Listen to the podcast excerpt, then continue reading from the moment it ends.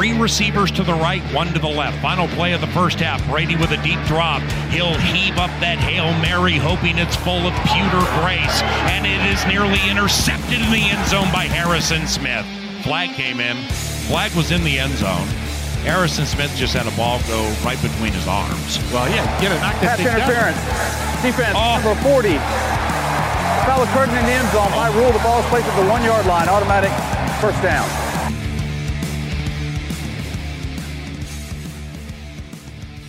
What's up, Vikings fans? Chris Corso here, joined as always by Ben Leber at US Bank Stadium, and it is a absolutely crushing loss as we were just discussing for the Minnesota Vikings in this game. It seemed like it's a loss that just comes from from the mistakes you make on your own end. Obviously, the 10 points left on the board, four missed kicks for Dan Bailey in this game. The Vikings moving the ball so well to start the game and it seemed like at the end of every single drive there was a excruciating sack or penalty or tough thing that happened for the Vikings offense to not finish the drive successfully. So with that, I bring in Ben Leber who has been on a few post-game reports already and I I just feel like you, you get all the way back to six and six on the season, and and you just come up with that kind of performance in this game. It's kind of a microcosm for what happened on the drives throughout the game, in my opinion. What did you think? What's your main takeaway from this loss for the Vikings?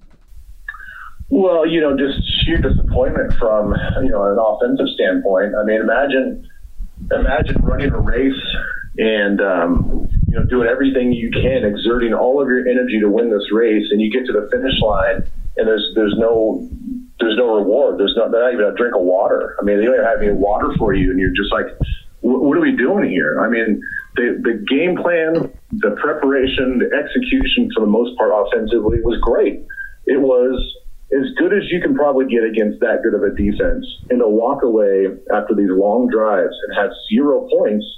It, it's an it's an exponential dis, uh, feeling of disappointment.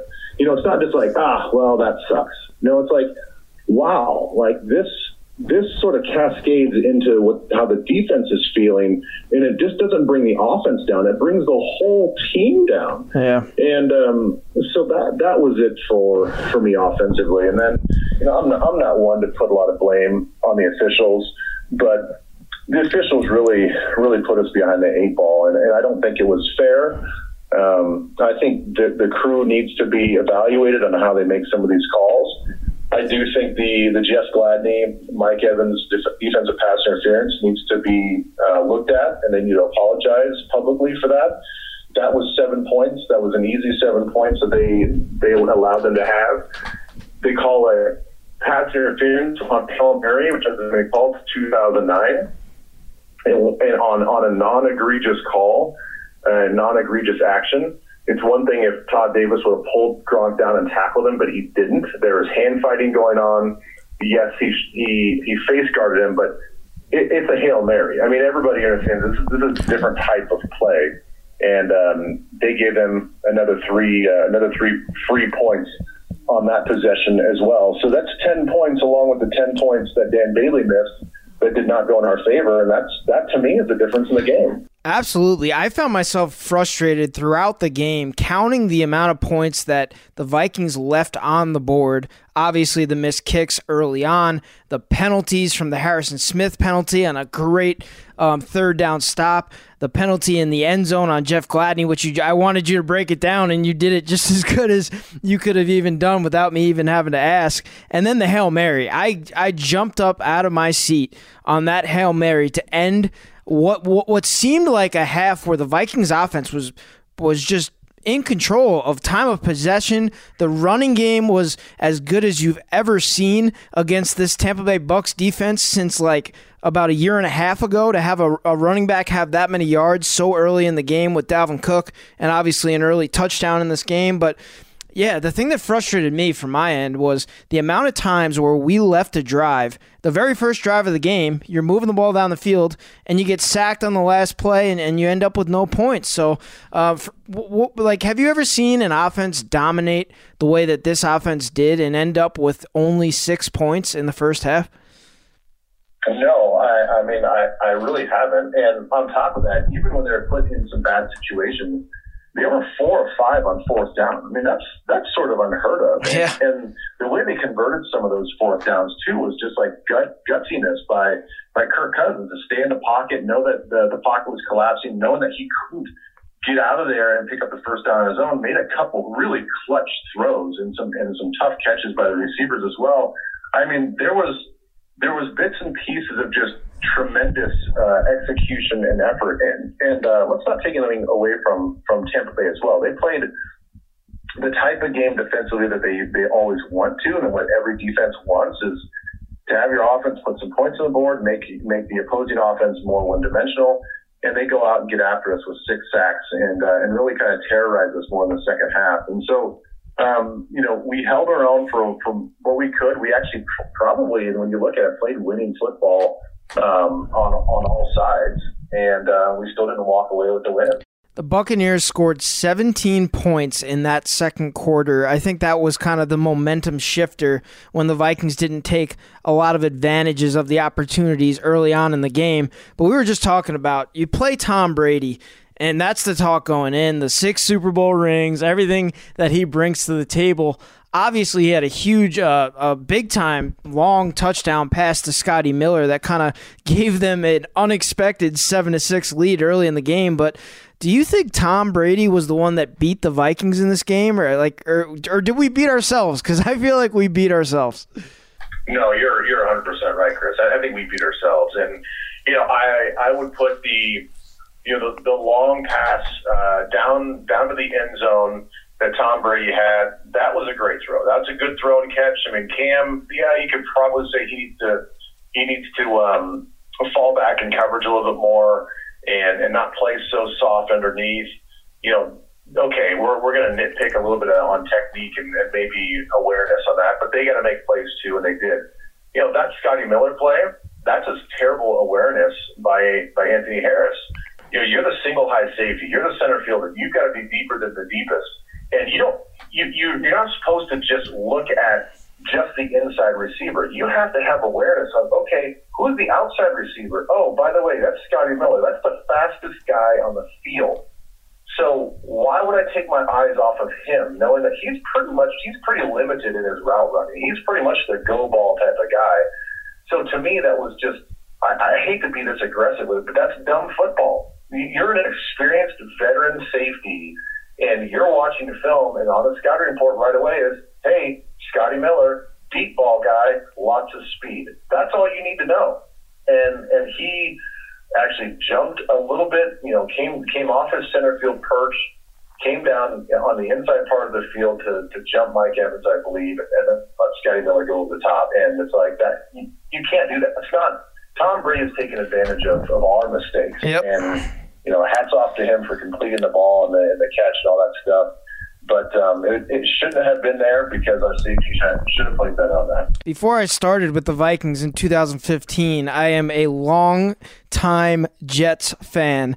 And the one thing I remember and will always remember about Tom Brady is when you make certain mistakes, whether it's on the offensive side of the ball, the defensive side of the ball, special teams, whatever it is, when those Jets teams who fundamentally worked so hard to get on the level of the New England Patriots, every time you made a mistake, Tom would come back and just just stick the knife right in your chest and make it and make it hurt. And that's what that Scotty Miller play really sig- it, it, it just brought back my childhood, uh, Ben, and I it really wasn't fun to relive that this week. well, you've done that to a lot of teams. you know, I think that's that's where we are, and I think that's that's no surprise. That's kind of where we've always known this team to be early from the, the start of the season. That we have zero margin for error. Zero.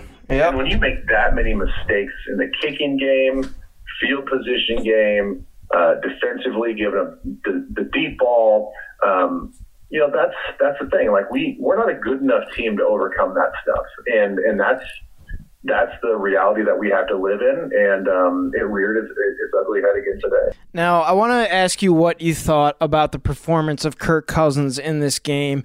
Um, it seemed like he didn't have the shots down the field like like he has in the weeks past when he's really been successful. Obviously, a pretty impressive touchdown to, to Irv Smith Jr. Um, he had obviously some some big time throws. One that I remember was the throw to Adam Thielen, which almost he caught it with that one handed grab again in the end zone. Um, but the six sacks for the Bucs compared to the zero for the Vikings defense. Did did Kirk really? Do you think he had a successful game? And can you can you put the blame on the sacks or I don't know? What's your overall takeaway of the day for Kirk Cousins? You know, I thought he played pretty well. I mean, some some of the sacks weren't his fault. I mean, look at the Antoine Winfield Jr. sack. I mean, he, he completes his play action. Uh, uh, action in the backfield, um, and all of a sudden he's just getting hit. I mean, that's that's a blindside hit in which you got a free rusher, and he can't do anything about it. There's a couple times maybe he should have held on the ball a little bit. I mean, I know the first in the first quarter, I believe, um, there was an opportunity to maybe throw the ball in the back of the end zone up against your own red, own red zone area, and I believe it was Nelson that came around the corner and and just stuck his hand out and almost knocked the ball loose. So he had to like sort of regain his his position and control on the ball, and then by the time he did that uh, he was getting sacked. And so I think if he had to take it back, I mean, yeah, he would have thrown the ball out of the end zone and just lived to play another down. But yep. I just think that there's some circumstances that he couldn't actually control, and I thought he was tremendous with his with his feet. You know, getting out of trouble, recognizing pressure, recognizing the man the man coverage, and just definitively tucking the ball and, and running with it and making some uh, making some positive gains and picking up first down. So I, I thought he played with a sense of urgency and. Um, you know, I thought he played at least what I, in my mind, winning football. Now, the pass protection in this game, I was on record on a few of our shows saying the key to winning this game would be defending and protecting Kirk Cousins from a pass protection standpoint. Obviously, there were some issues in the Vikings offensive line throughout the game. Brian O'Neill was out for a little bit, Riley Reiff, um, but but still it seemed like the Vikings offensive line that what do they have to do going forward to protect Cousins? Because obviously he doesn't have he's not fleet of feet when he runs down the field for about uh, 15 yards and, and and has to slide down it. I don't feel great about those situations. No you know it's a little bit of a combination of a lot of things. I mean sometimes it's they're not picking up the twists. You know it's a four man stunt. It's a two man twist and and they don't pick it up. And it's like, guys, what are you looking at? They're not they're not showing blitz with the inside linebackers. They're not overloading the side to mess up your count. It's a four man rush, and you guys are not communicating and not moving your feet. I don't know if it's just um, a little bit of uh, mental lapse because they, they're not facing the pressure. And um, and they just think that oh we can block five against four and it doesn't happen. And then other times it's just a straight speed rush on the outside and our tackles you know, doing their best they can to to buy some time. But when you get decent coverage in the back end as well, he's gonna Kirk's gonna hold the ball a little bit, and then he takes a sack. And so it's um, I would say overall it's just communication up front. I mean, and I don't I don't know what it's to take with only three games left in the regular season. I mean, if you can't figure it out now, I'm, I'm afraid that it kind of is what it is for the rest of the year. Three games left in the regular season. We fall back below the 500 mark at six and seven and those Arizona Cardinals, who we were ahead of going into this week 14, they went into New York and smacked the New York Giants at MetLife Stadium, who also needed a win. So now the Vikings are on the outside looking in like we were for all those weeks battling back to 500 ben. So what do we need to do going forward to make a run at the playoffs? Or are you are you uh, watching other games other teams or do you just say we need to win all three of the remaining games going forward no you, you can't look at you can't look at playoff hunts you can't look at who's who's in who's out you know at this point you didn't do that as a player you didn't watch other teams um when, when I think it really mattered. But this in this situation doesn't matter. Yeah. You know, you you can't you can't afford to stumble anymore. You know, yep. when we talked last week, we're like, okay, four games left. Technically, looking at probability, you could drop one of these four and still get in. Yep. Well, we've dropped the first one, and now it's you have to win the next three and you're going to have a great test on Christmas Day in uh, in New Orleans as long as you can take care of Chicago and give yourself a chance. So that could that could shape up to be an outstanding football game. Um, but you know, you look at the math of it. You know, they win this game, 75% chance they get in. They lose this game, now only a 25% chance to get. You dropped your playoff probability by 50% in one game. So yes, is there hope?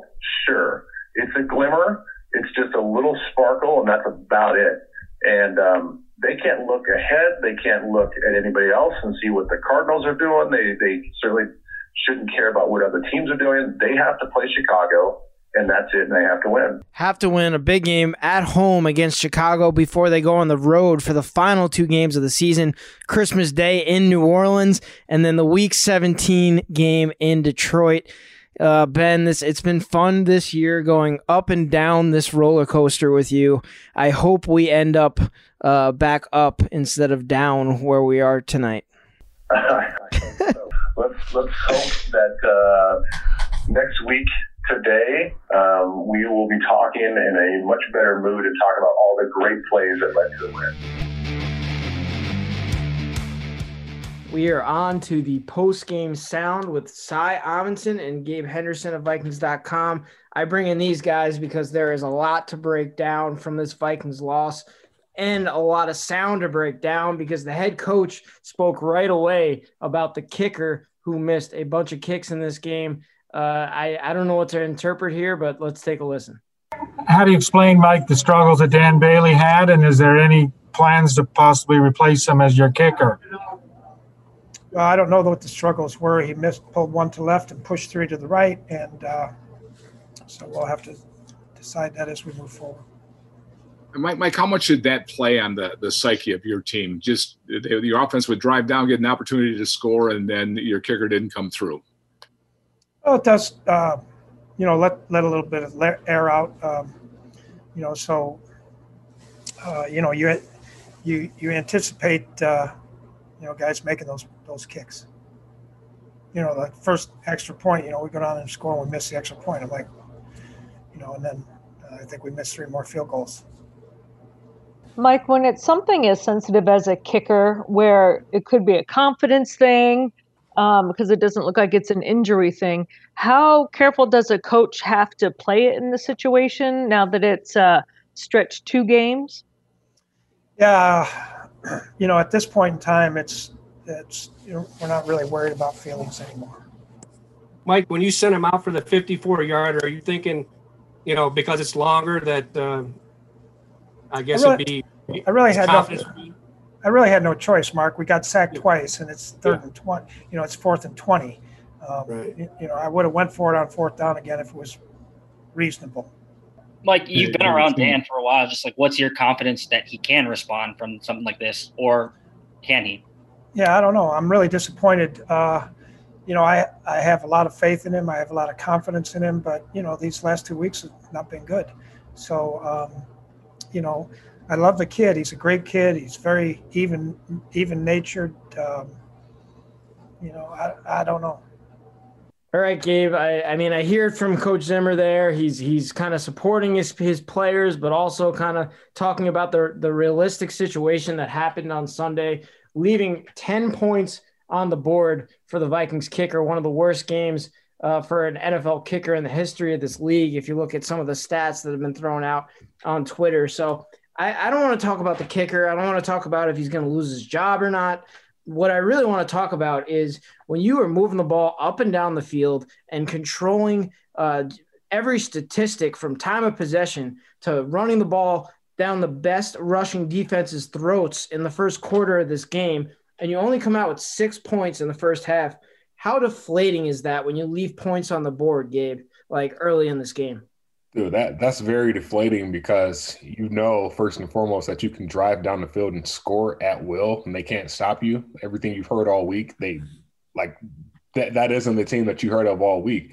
And then when you don't go down there and put up points, it's like, oh man, like we're giving opportunities to uh, Tampa Bay and Tom Brady to put up points, and you know if we if we don't capitalize on this, like it, it can get ugly, and that's it. Pretty much got got that way at a certain point before we started clawing back, but it, it, you get to that point where it's just like hey, we, we got to start scoring points here because if you don't score points, you can you can see things starting to take shake. I mean, you start start losing confidence. I mean, you start seeing you know mental errors. I mean, the the the, the margin of error gets a lot smaller when you can't score because you're overthinking things at this point. I mean, Tampa Bay's defense wasn't they weren't the best red zone defense. They were 19th in the NFL when it comes to red zone defense. So there were opportunities to score.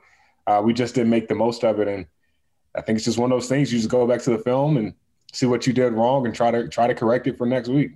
Cy, you hear these players say that we can control what we can control, and you can't get upset about certain things like missed calls and kickers and this and that. What is your mindset as a as a passionate, passionate Vikings fan? What is your mindset when you start to see points being taken off the board um, by mistakes that are clearly just on your your team?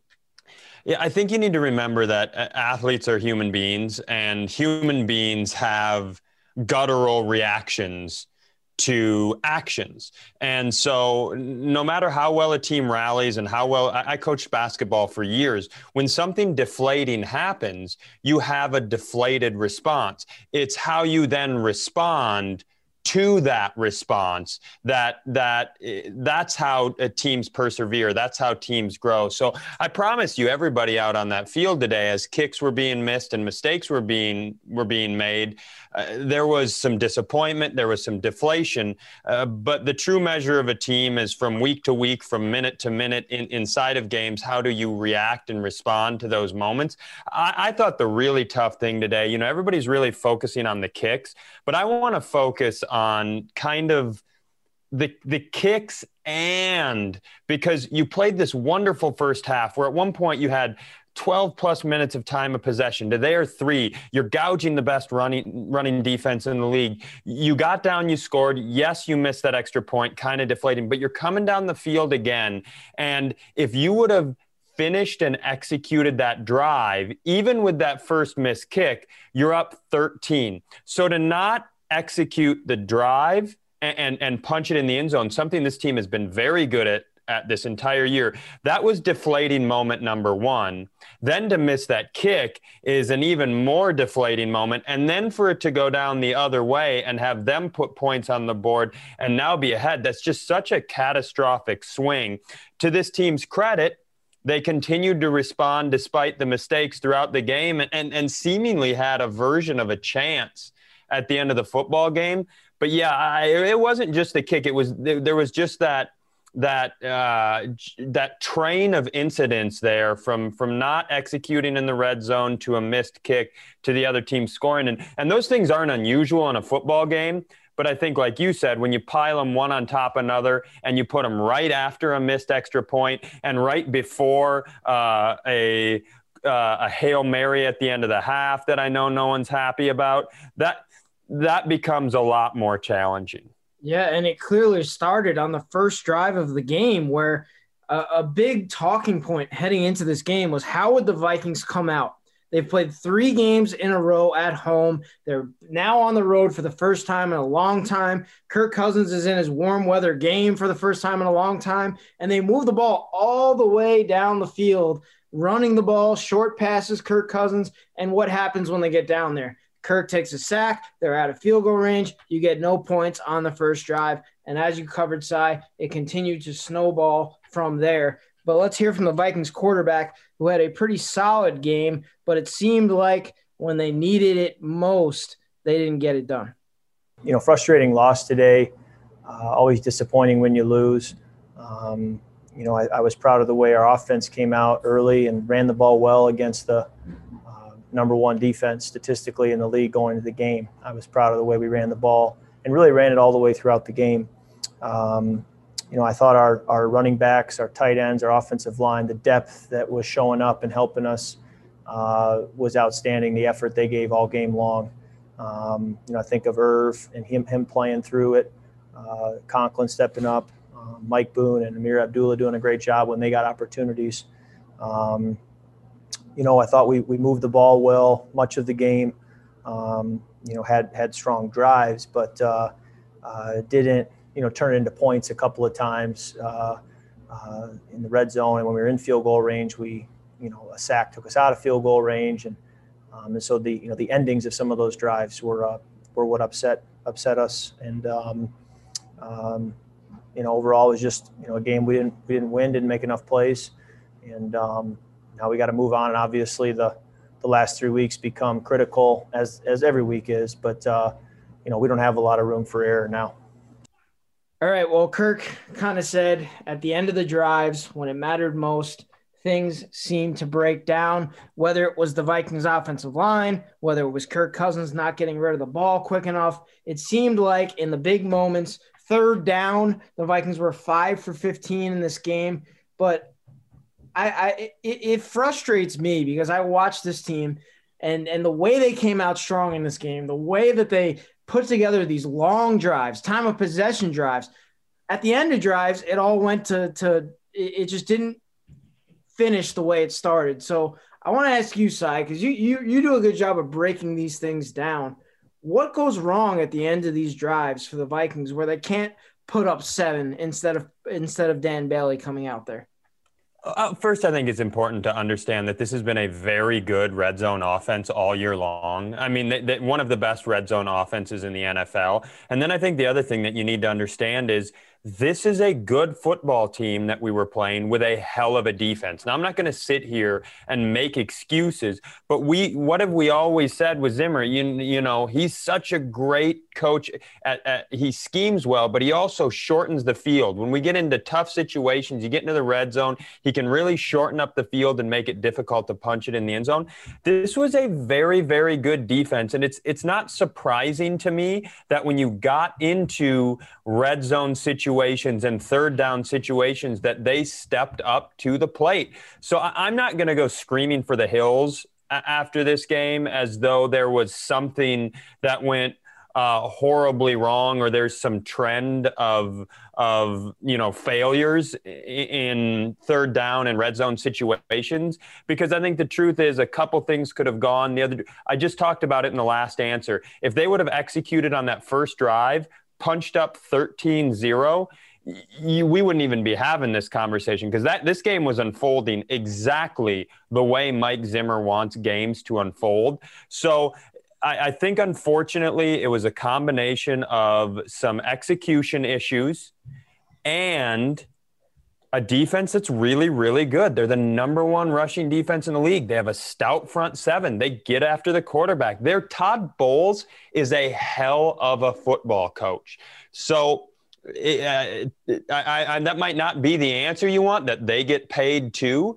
Uh, but I, I, think it was just one of those situations where they came to play in important moments and we couldn't out execute them.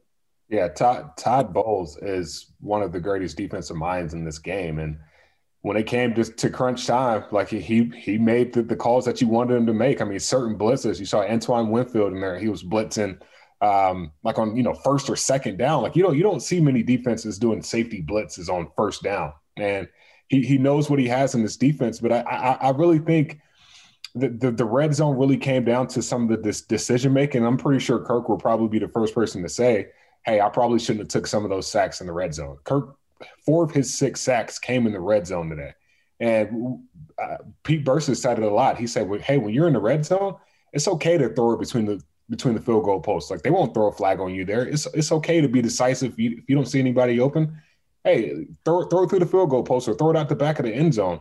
I mean, you, you got guy. I mean, they did a really good job of containing Adam Thielen and Justin Jefferson.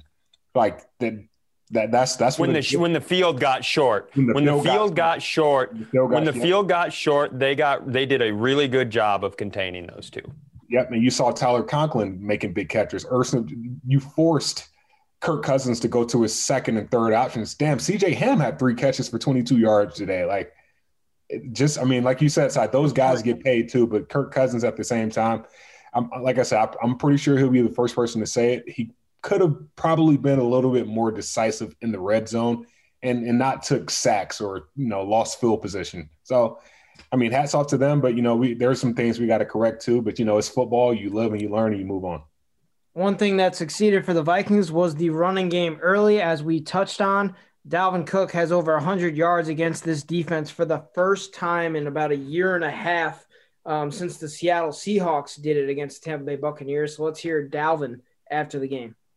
Dalvin, how deflating was it to not be able to get those field goals when you guys would get in position to score and then the three missed kicks and the extra point?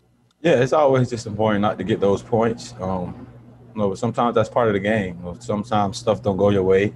Sometimes you know things don't always you know go how you wanted to go. But I'm just proud of the guys how they keep kept fighting. You know, gave us a chance at the end to get back in it, kind of sorta, and you know, it just didn't go our way today.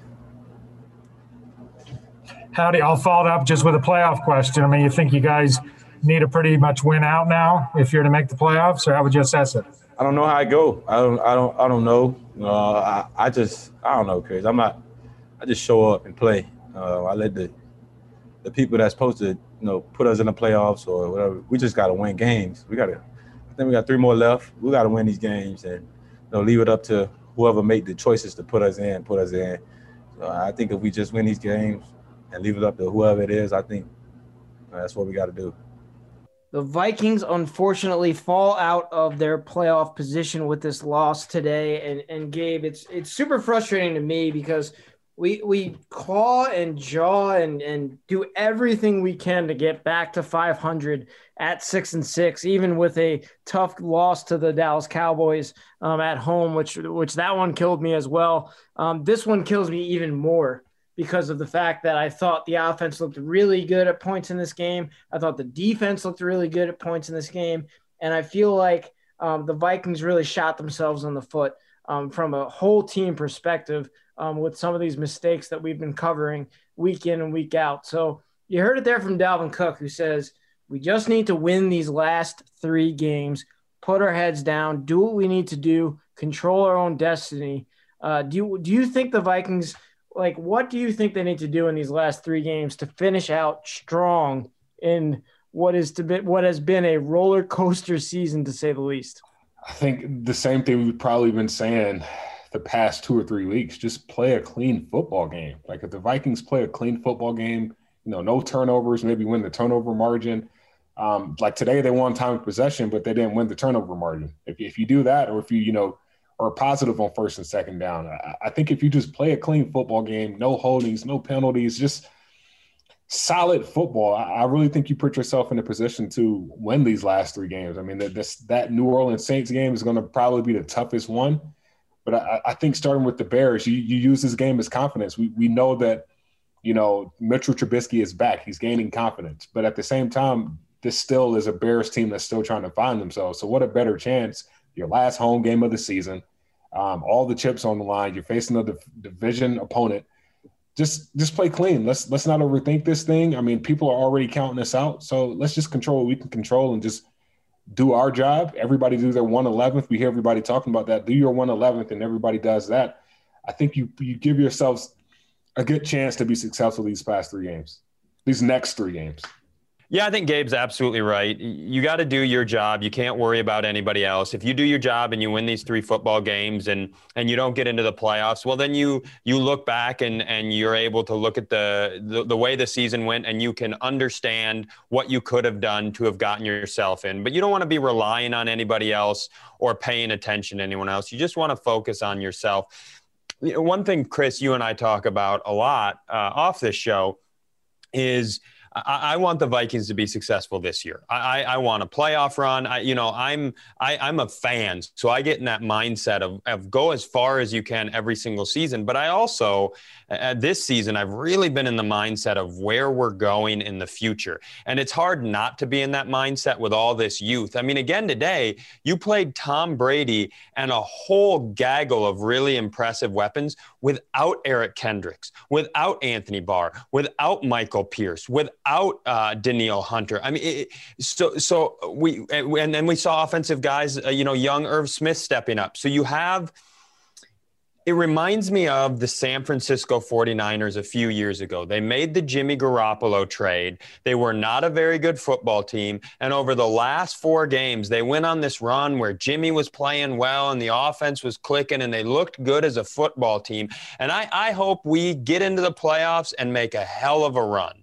But what I'm really, what I'm really looking for, and the only thing that you can really control is I want to see three great football games to end the season. I want to th- see three really well executed football games that are something that you can build upon and look forward with, regardless of where this season ends, because there is such an incredible level of talented youth on this team.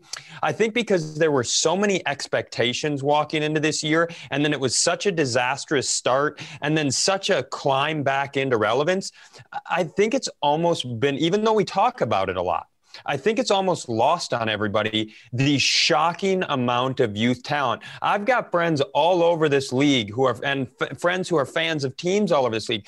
This level of of youth talent does not exist in very many places in the NFL. So you have three games here to not only give yourself a chance to be in the mix for a playoff game, but you have three games to put a punctuation mark on a season that its entire hallmark has been a youth movement and youth growth. Let's see all those things come together and really trend the right way. So, regardless what happens, the entire organization is stepping in the right direction. And that's not me belittling a playoff desire. It's just me understanding that there's, you know, there's a lot here for Vikings fans in this organization to look forward with. So just go out and for three games, let's play the best damn football possible.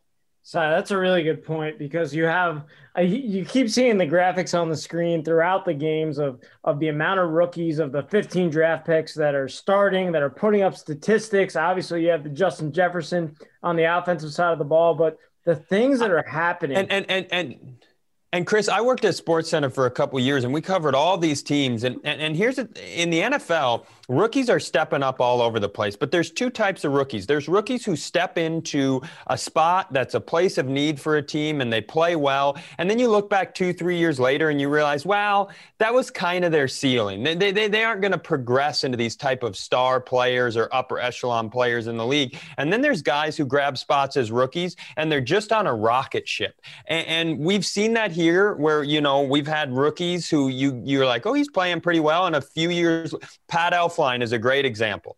I loved Pat Elflein. He's an awesome guy. He came in, he had a hell of a first season as a center, and unfortunately things didn't quite work out and he didn't maintain that trajectory. What we have on this football team right now, in my opinion, is we have a lot of guys who are on rocket ships. You have an Irv Smith, a Justin Jefferson, you know, you have you have young linebackers, you have young cornerbacks, you have DJ Wonnum. You have a lot of players that I don't think are the hey, they're just getting a chance to play, so they're throwing some numbers up because they're a body out there. I think they're guys that that that have the ability to, to hop onto this upward trajectory that we might look back at, at this draft class and this group of youngsters uh, in, in, a couple years while we're, you know, I'm going to be dramatic here, especially coming off a loss, but while we're standing next to something shiny. One of those guys is Jeff Gladney, who we've talked about it on all of our shows.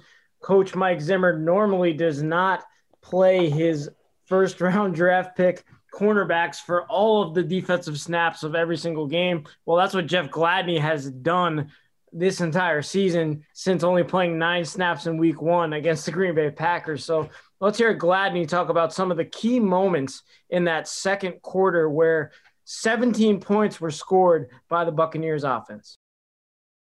Jeff, what changed there? You guys had them fairly well contained through the first quarter and into the second quarter, what sort of changed to swing things Tampa's way? Um, you know, just um, plays out there that we got to make. You know, that's basically it. Jeff, can you take us through the pass interference slash interception? What you felt uh, on that play? You know, thought it was a clean play, but we control what we can control, and just gotta th- things like that are gonna happen in the game. So just gotta let it go.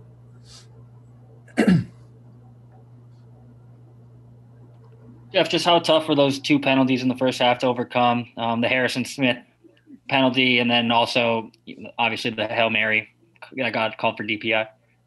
I mean, you know, um, big plays in the game change things, but um, like I said, things like that are going to happen in the game. Control what we control what we can control. So just gotta play through it. It is hard though when it changes the momentum of the game, isn't it? How hard is it to kind of keep your your composure and, and not let that get to you? I mean, that just comes with the game of football. That's what, yeah. you know, re- rely on your teammates. We know we got each other's back. We can make it through anything together. So you kind of look at this loss as a, a big opportunity loss. It, it, was right out there for you, and you guys uh, were not able to grab it. I mean, yeah, but still a lot of good from the game. We can play with anybody. It's just you got to make you know comes down to four or five plays a game that if we make, we can ch- we change the game. So just, just got to keep attacking. Jeff, how hard is it as a, a, teammate to watch Dan not only miss that uh, extra point, but then three more field goal attempts after that? How hard is it to to just watch? I mean, it hurts the team just like it hurts him, you know. And um, Dan's a good player. He's gonna he's gonna make it. He's gonna push through. You know, he's gonna come out and make four next week. So. Well, you heard it there from Jeff Gladney. He there's not much that he can say when it comes to that play against Mike Evans that played a big role in this game, the pass interference that set up the Buccaneers for that second touchdown, and then obviously the Hail Mary play um, with that pass interference that was called on Rob Gronkowski. The first penalty on a Hail Mary since 2009, according to ESPN stats and info. So, so I, I really want to talk about what Gladney said there because – he he constantly said we need to control what we can control. Obviously, he doesn't want to get fined or get in trouble for any of his comments, but I just want to get your perspective on the calls that were made consecutively in that second quarter and and do you think that really changed the momentum of this game? Uh I mean, you're going to get a little bit of the coach in me coming out right now. I I mean, penalties are a variable that you can't control. Some some games they're going to benefit you, some games they're going to benefit the other team, and some games they're going to be right down the middle. And I I personally if I, I learned really early on that if I start putting emotional weight into something like that that I can't control, it's going to drive me absolutely bonkers. And and I do think that's how a lot of players. I mean, I don't get me wrong. You you put me on the on the basketball court or on the field as a player, and I feel like I got fouled or I didn't get a call. I am going to turn into the biggest diva you've ever met in your life.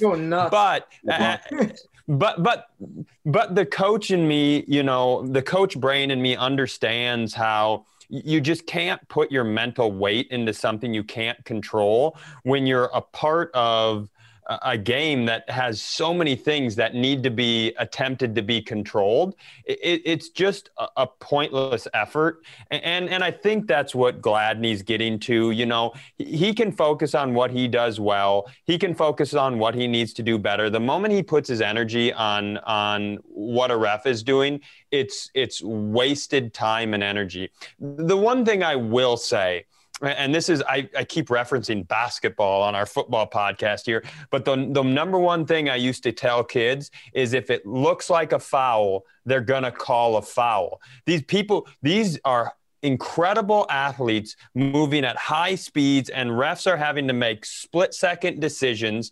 And you know in football there's not a review process for judgment calls so it's a really difficult situation. And i'm like a lot of people i'm not super thrilled about that hail mary. I will also say i can understand how that ref sitting in the in the back of the end zone it looked like he got his arm pulled now, do you see that sort of contact all the time in those games? Do I think that should have been a pass interference? No, but like I, I get it, you know. So I, I'm just not going to waste my energy diving into these things. I, I want to waste my energy if I'm a coach or a player on on the things that I can control. And and sometimes you hear Gladney or coaches say stuff like that, eh, you know, or, or, people around the league say stuff like that, and you're like, well, they don't really believe that. But I, I think a lot of time they do because, you know, uh, imagine you can only put so much mental effort into something you're not in control of.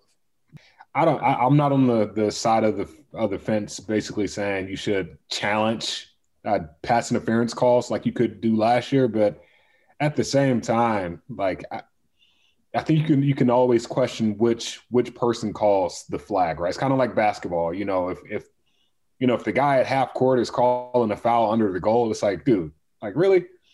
But it, it, it does go back to controlling what, what you can control. Um, I mean, that's what the refs call. That's what we have to live with. Um, I think you it's one of those things where you go back to practice, and I think if you're, you know, Daronte Jones, you're like, hey, Jeff, when, when the is coming here, I mean, when Mike Evans is, you know, he's trying to box you out in the goal line, maybe you go around him, or maybe you let him catch it and then go behind him and swat the ball out. I mean, there's always a another another way to um, to teach that moment. I mean, it's a coaching moment for a rookie and Jeff Gladney. I mean, it's a coaching moment. You live you you understand what happened, you try to fix it going forward, and, and that's pretty much all you can do. But I, think a lot of these calls were, you know, self-inflicted penalties. I mean, when, whenever you have you give up 71 yards in penalties, I, I don't think that's a a good recipe for success if you want to win a game.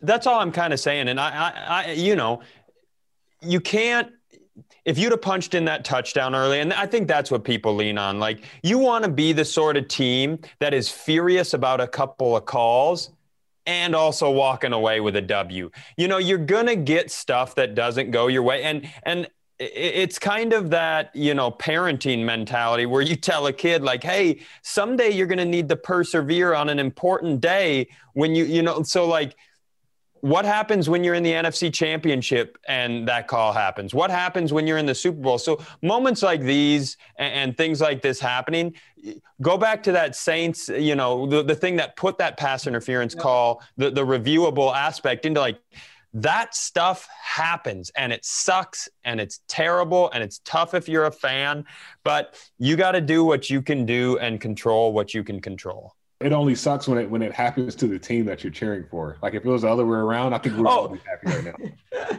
If if this was called if this was called Let's Let Cy Be a Fan podcast, I would have uh, I would have uh, unloaded uh, my opinions and then just thrown my computer in a river. But it's it's you know you got you got to be level. You can't you can't live and die on those things. I the, the, the tough reality is things like that you know, you heard one of the things you heard Coach Zimmer say after in his presser was that uh, he, he, somebody asked him what explanation he got for that bizarre call, and he said, "I don't know. I just know that two calls changed the complexion of the game, and that's that's a frustrating thing. And I think fans and coaches feel that. But the thing I've always appreciated about Mike Zimmer is he's honest.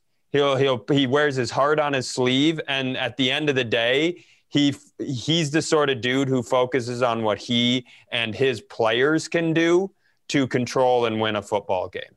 And he definitely stands up for his players and anyone in his realm when he feels like something gets in their way. And that's kind of what you heard from him in the post game in, in his post game press conference. But let's move forward to the by the numbers segment. We're starting out with the number 26 which is a very high number for what I think we're about to talk about, Gabe.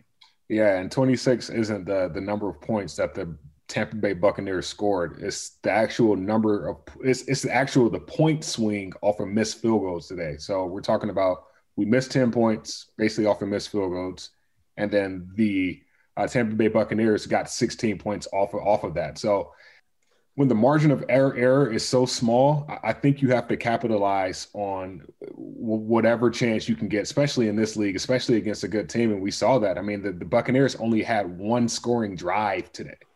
Like we, we talk about momentum, and those missed field goals were a huge swing of momentum. 20, 26 points right there. I mean, that's we, we can't have that if we if we want to continue to you know win these these big games and win these last three games. But at the same time, I, I think you look at it and say, hey, you know we are a pretty good team. Like it, it took it took them scoring those points off of you know our mistakes. It, we can control our own destiny if we don't make these mistakes. So I think you know why you look at this number and it says, hey, well, dang, that's 26, 26 points right there. I think you look at it and say, hey, we we can control our own destiny if we take care of uh, what we need to do. That's the way I take it too, Gabe. And I'm sure somebody's going to send me a tweet about being a homer. But I, you know, I, am disappointed in the loss. But I, I, that's one of the first things I said. It took 26 points off of you know missed field goals to beat this young upstart team it took a team that has the number one rushing defense. It, took a team that has Gronk and Brown and, and, it took it and Tom Brady. That it took that team, this very bizarre situation, to beat our football team. So uh, nobody likes moral victories. Nobody likes finding a positive and a negative. But uh, it's not going to stop me from going. The next number is 39.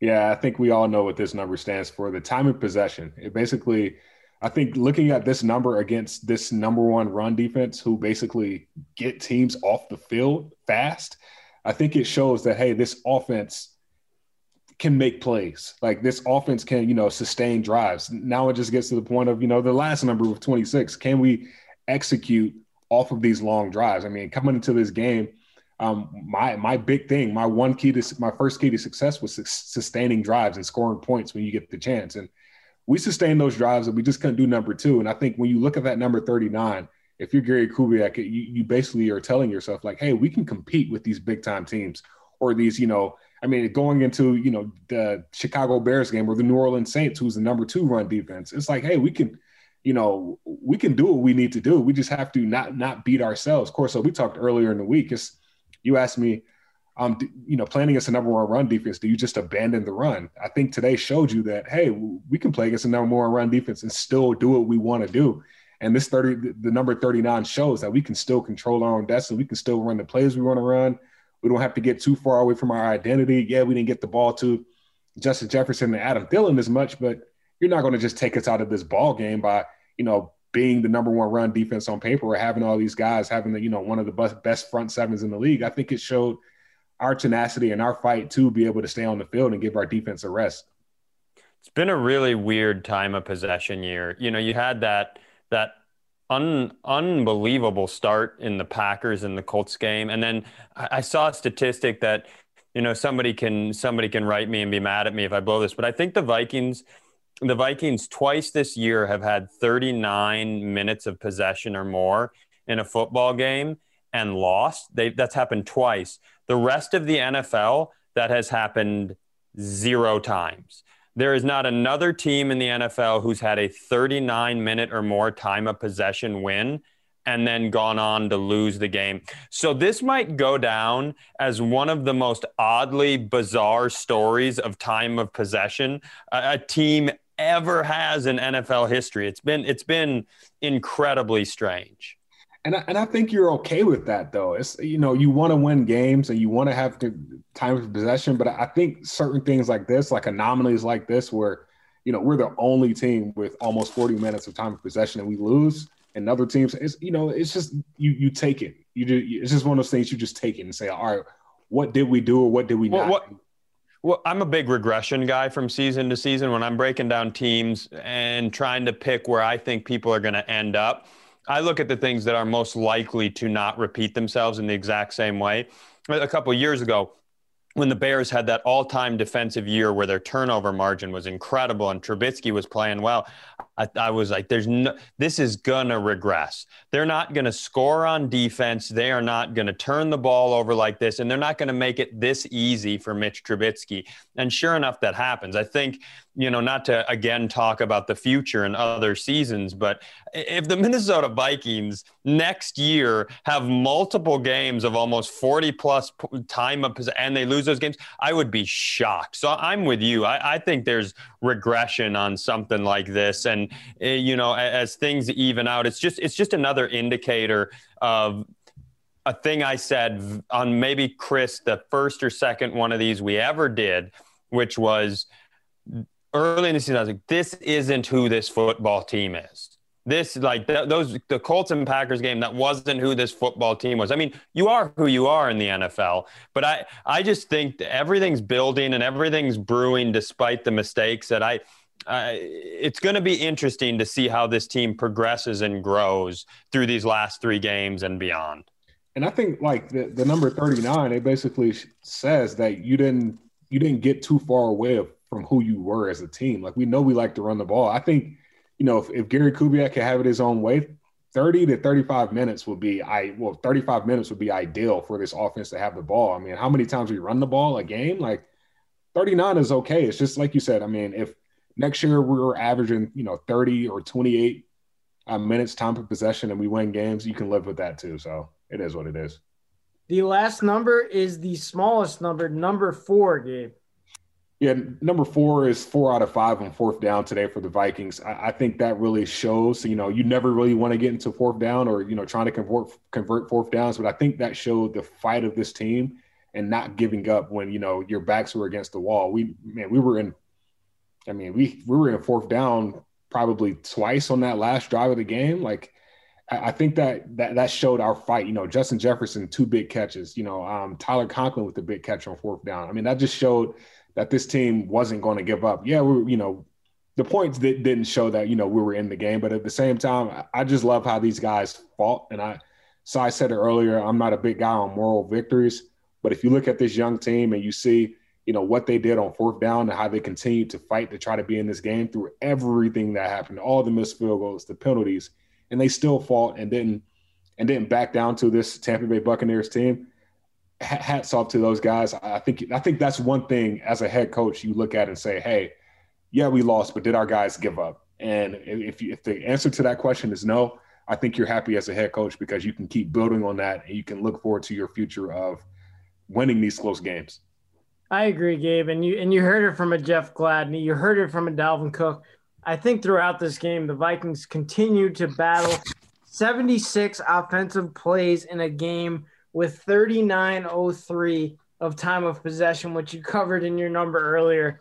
I think they kept on fighting. I love seeing an Irv Smith score a late touchdown, um, but obviously it wasn't enough against the veteran in Tom Brady and a defense in the Tampa Bay Buccaneers that is one of the best in the NFL. So let's see what happens here. There are three games left in the season. As Kirk Cousins says, the last three games will write the story for the Vikings playoff chances for Cy Amundson, Ben Leber, and Gabe Henderson of Vikings.com. This is Chris Corso, and hopefully we see you next week after a win against the Chicago Bears.